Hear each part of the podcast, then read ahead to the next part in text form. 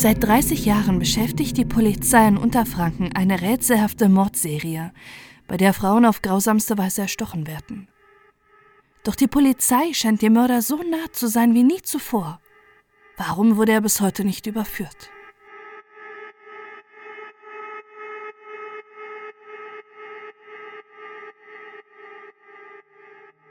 Einer der größten US-Militärstandorte ist die Leighton Barracks auf dem Galgenberg in Würzburg. Bis 2006 lebten dort tausende US-Soldaten mit ihren Familien in den Kasernen. Doch der Galgenberg blickt auf eine dunkle Geschichte zurück. Manche vermuten sogar, dass das der Grund ist, weshalb sich hier 1990 abermals rätselhafte Verbrechen ereignen.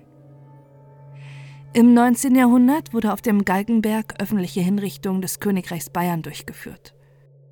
Vor zahlreichen Zuschauern, die sich am Tod belustigt haben, wurden Mörder und Diebe hingerichtet.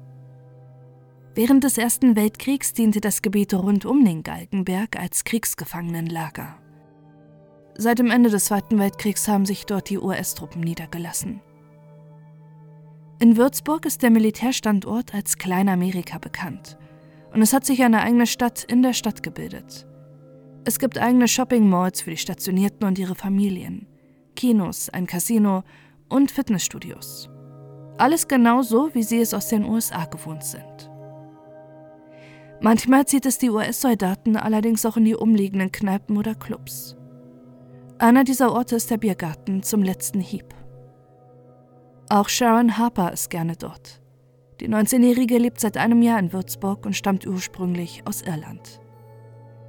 Sie arbeitet bei einer amerikanischen Offiziersfamilie Ihre Freizeit verbringt sie gerne in den Clubs und Bars mit den Soldaten, da sie noch nicht gut Deutsch sprechen kann. Am Abend des 17. Juli 1990 gegen 21 Uhr telefoniert sie nahe der Kaserne Leighton Barracks mit einer Freundin. Die beiden verabreden sich, um in einer Bar etwas trinken zu gehen. Doch Sharon kommt an diesem Abend in dem Lokal nicht an. Einen Tag später wird sie tot in einem Gebüsch gefunden. Die Polizei geht davon aus, dass Sharon ihren Mörder in der Nähe des Biergartens zum letzten Hieb traf. Dort bestätigen auch Zeugen, dass sie die 19-Jährige in ein rotes Auto steigen sahen. Sharon kannte höchstwahrscheinlich denjenigen, der sie getötet hat. Sie stieg freiwillig in sein Auto ein. Und auch ihre Bekanntschaften bestätigen, dass Sharon vorsichtig war und niemals bei einem fremden Mann mitgefahren wäre. Die Polizei vermutet, dass ihr Mörder nach nur kurzer Zeit im Auto seine wahren Absichten zeigte. Er griff zu einem Messer. Die Spuren und Abwehrverletzungen an Sharons Leiche zeigen, dass sie sich gewehrt hatte. Sie konnte sogar aus dem Auto fliehen. Doch ihr Mörder holte sie ein und erstach sie auf einem kleinen Schleichweg. Ihre Verletzungen zeigen deutlich, dass Sharon sich gegen ihren Angreifer gewehrt hat. Es war ein Todeskampf. Doch gegen die fünf Messerstiche ihres Mörders kam Sharon nicht an.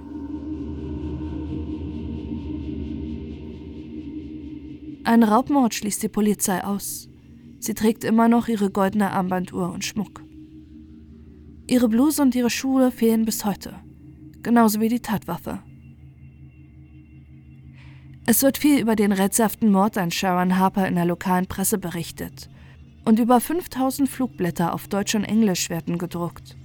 Doch trotzdem scheint niemandem der Mörder aufgefallen zu sein. Niemand weiß, zu wem die 19-Jährige ins rote Auto stieg. Und niemand hat einen blutüberströmten Mann mit einer Bluse und Damenschuhen am Abend des 17. Juli 1990 gesehen. Die Polizei ist sich auch sicher, dass der Täter oder vielleicht sogar mehrere Täter selbst verletzt gewesen sein mussten, so stark wie sich Sharon gewehrt hatte. Doch niemandem scheint ein Mann mit zerkratztem Gesicht und Armen aufgefallen zu sein. Die Polizei filtert aus Sharons Bekanntenkreis 23 Tatverdächtige heraus. Alles Angehörige der US-Streitkräfte. Doch überführt werden kann keiner. Bei der Obduktion ihrer Leiche wird ein 12 mm langes Haar in ihrem Oberkörper gefunden. Viele Jahre später kann durch die verbesserte Technik sogar eine DNA-Spur an ihrer Hose sichergestellt werden. Es muss die DNA ihres Mörders sein. Doch bis heute konnte der Täter nicht überführt werden.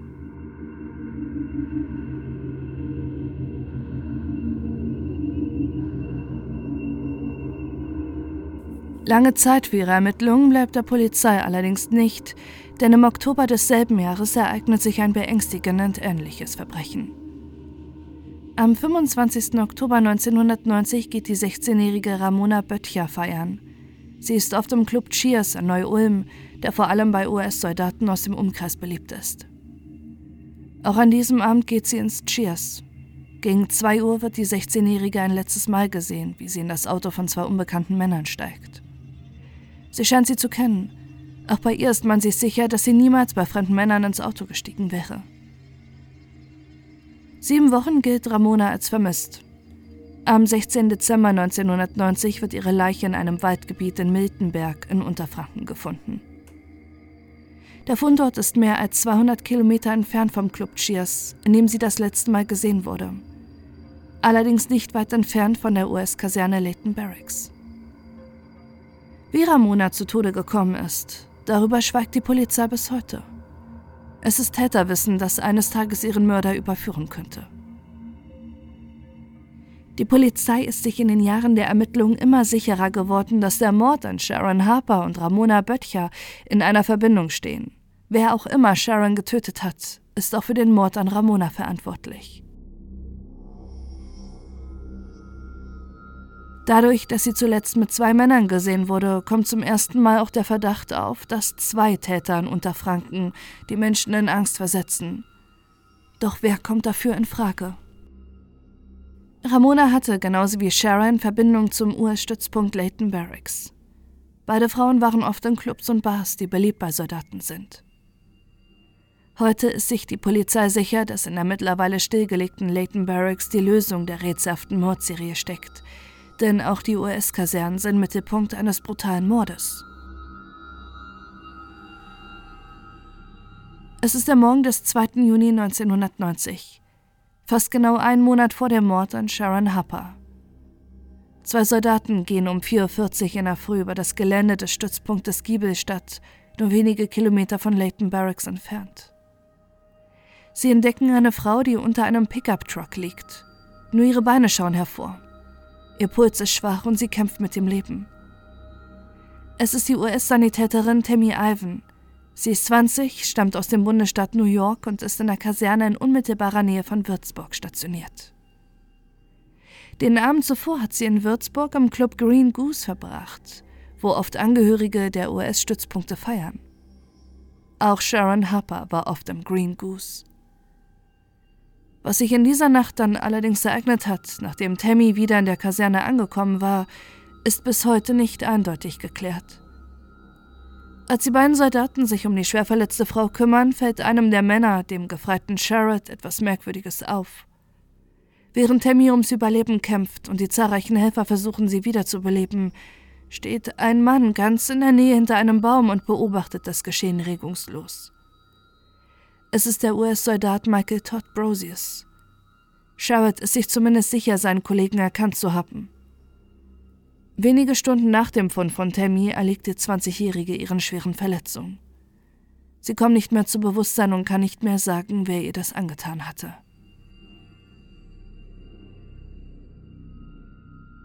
Dass sich der Mord auf dem US-Armeegelände ereignet hat, ist das Criminal Investigation Command, kurz CID, für die Aufklärung des Falls verantwortlich. Die Polizei in Unterfranken erhebt schwere Vorwürfe gegen die US-Behörde, die sich nur wenig, die sie nur wenig an den Ermittlungen teilhaben lassen. Das CID untersucht noch am Morgen des 2. Junis Tammys privates Auto, das genau neben dem Pickup steht. Auf der Rückbank sind Blutflecken und ein Stück ihres Lips liegt im Kofferraum. Die Obduktion von Tammy Ivans Leiche offenbart ein schreckliches und brutales Martyrium, das die junge Frau vor ihrem Tod erleiden musste. Tammy hat zahlreiche Stichwunden in lebenswichtigen Organen. Insgesamt neunmal wurde ihr in die Brust und den Bauch gestochen. Sie hat zahlreiche Schürfwunden und Prellungen. Sie wurde stranguliert und außerdem hat der Täter sie mit einem Messer rund um ihre Augen verletzt. Mit der Aussage vom gefreiten Sherrod, der Michael Brosius angeblich am Tatort gesehen haben soll, gerät er sofort in den Kreis der Verdächtigen. Der Soldat fällt bei Befragung außerdem immer wieder durch widersprüchliche Aussagen und ein merkwürdiges Verhalten auf. Mal sagt Michael Brosius, er sei am Morgen des 2. Junis im Fitnessstudio gewesen, obwohl dieses noch geschlossen war. Mal beschuldigt er Tammys Freund, sie umgebracht zu haben, um dann nur eine halbe Stunde später einem anderen Soldaten zu sagen, dass er noch gar nichts vom Mord an Tammy mitbekommen hatte. Noch am Abend des 2. Juni gibt Michael Brosier seine schriftliche Erklärung ab, dass er am Abend zuvor in Würzburg mit Tammy feiern war. Gegen 2 Uhr in der Früh hätte Tammy dann ihn und einen anderen Soldaten zurück in die Kaserne gefahren. Der andere Soldat soll während der ganzen Fahrt merkwürdig gewesen sein, und Michael Brosius deutet an, dass er ihn verdächtigt. Doch einen Namen nennt der Soldat ihn nicht. Obwohl der gefreite Brosius einen Lügendetektortest besteht, bleibt es der Hauptverdächtige. Am 4. Juni wird er erneut befragt und gesteht schließlich nach zwei Tagen Verhör. Doch wie dieses Geständnis zustande kam, ist fraglich. Bekannt ist, dass er nach dem zweitägigen Verhör und während des Geständnisses nackt und in Fötostellung auf dem Boden lag und ihm ein Anwalt verwehrt wurde. Angeblich gab es nun doch keinen zweiten Mann, der mit ihnen auf dem Heimweg war. In Tammys Wagen hätten die beiden angeblich Sex gehabt. Doch Michael empfand es als falsch, da sie wie eine Schwester für ihn gewesen wäre. Er versuchte sie aufzuhalten, aber Tammy interessierte es nicht. Deshalb stach er mit einem Messer auf sie ein und schnitt sie über ihren Augen, damit sie nicht anschaut. Doch es gibt viele Widersprüche in seinem Geständnis, bei dem nicht bekannt ist, ob es möglicherweise unter Zwang oder Folter zustande kam. Michael sagte aus, er hätte sich nach dem Mord in sein Zimmer zum Schlafen gelegt. Sein Zimmergenosse sagt allerdings aus, dass er in dieser Nacht gar nicht zurückkam. Außerdem sagte er, er hätte Tammy in die Wange geschnitten. Auch das stimmt nicht. Schließlich meldet sich erneut der gefreite Sherrod beim CID, der sich nun nicht mehr sicher ist, ob er wirklich Michael Brosius hinterm Baum gesehen hatte. Auch andere Zeugen melden sich, die verschiedene unbekannte Männer in der Nacht des Mordes in der Nähe gesehen haben. Michael Brosius ist keiner von ihnen. Es gibt keine Beweise gegen ihn, keine Spermaspuren, keine Fingernägelabdrücke. Er hat keine Verletzung und kein Blut an seiner Kleidung. Trotzdem wird er angeklagt. Während des Prozesses sagen Zeugen aus, dass Michael Brosius sich für Okkultismus interessieren würde. Bestätigt werden kann das nicht aber sie sind gravierend für seine Verurteilung. Heute glaubt allerdings niemand mehr daran, dass er wirklich Tammy Ivan getötet hatte. Viel wahrscheinlicher ist mittlerweile, dass Tammy, Sharon und Ramona ein und demselben Mann zum Opfer fielen. Da Sharon Harpers Leiche außerhalb des Militärgeländes gefunden wurde, ermittelt in ihrem ungelösten Fall die Polizei Unterfranken. Später schaltet sich ebenfalls das CID ein auch mit dem Mord an Ramona Böttcher ist die deutsche Polizei beauftragt. Doch sie wissen nicht, dass die Polizei im weit entfernten El Paso im US-Bundesstaat Texas ebenfalls einen Mörder sucht, der eine Tat begangen hat, die den Morden an Sharon, Ramona und Tammy verdächtig ähnlich ist.